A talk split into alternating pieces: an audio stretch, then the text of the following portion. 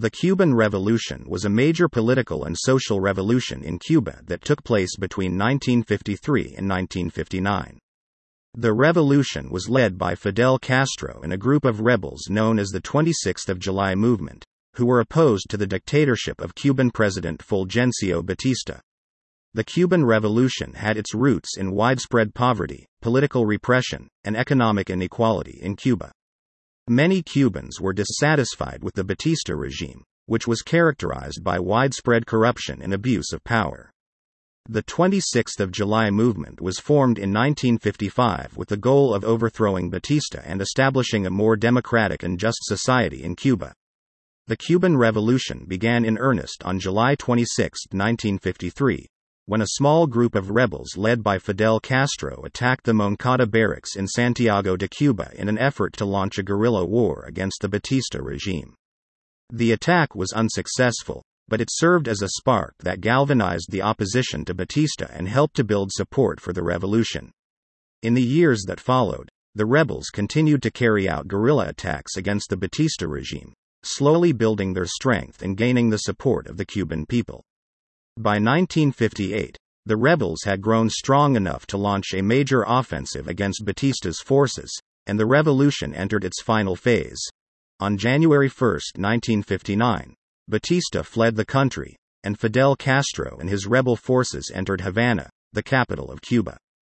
The revolution was over, and the rebels had succeeded in overthrowing the dictator and establishing a new government. The Cuban Revolution had far reaching consequences both for Cuba and for the world. In Cuba, the revolution led to sweeping changes in the country's political, economic, and social structures. The new government nationalized large portions of the economy, including foreign owned businesses, and implemented a number of reforms aimed at improving the lives of ordinary Cubans, including land reforms, healthcare and education initiatives, and the establishment of a state run system of social welfare. However, the Cuban Revolution was not without its challenges and controversies. The new government faced opposition from both inside and outside the country, and many Cubans opposed the reforms and the new political and economic system that was established. The United States, which had close economic ties to Cuba before the revolution, was hostile to the new government and imposed a trade embargo on Cuba that continues to this day. Despite these challenges, the Cuban Revolution remains one of the most significant events in 20th century Latin American history. The revolution inspired other countries in the region to pursue their own paths to social and political change, and it continues to influence the political and social landscape of Cuba and the world. The legacy of the Cuban Revolution is complex and multifaceted, and it is a subject of ongoing debate and discussion.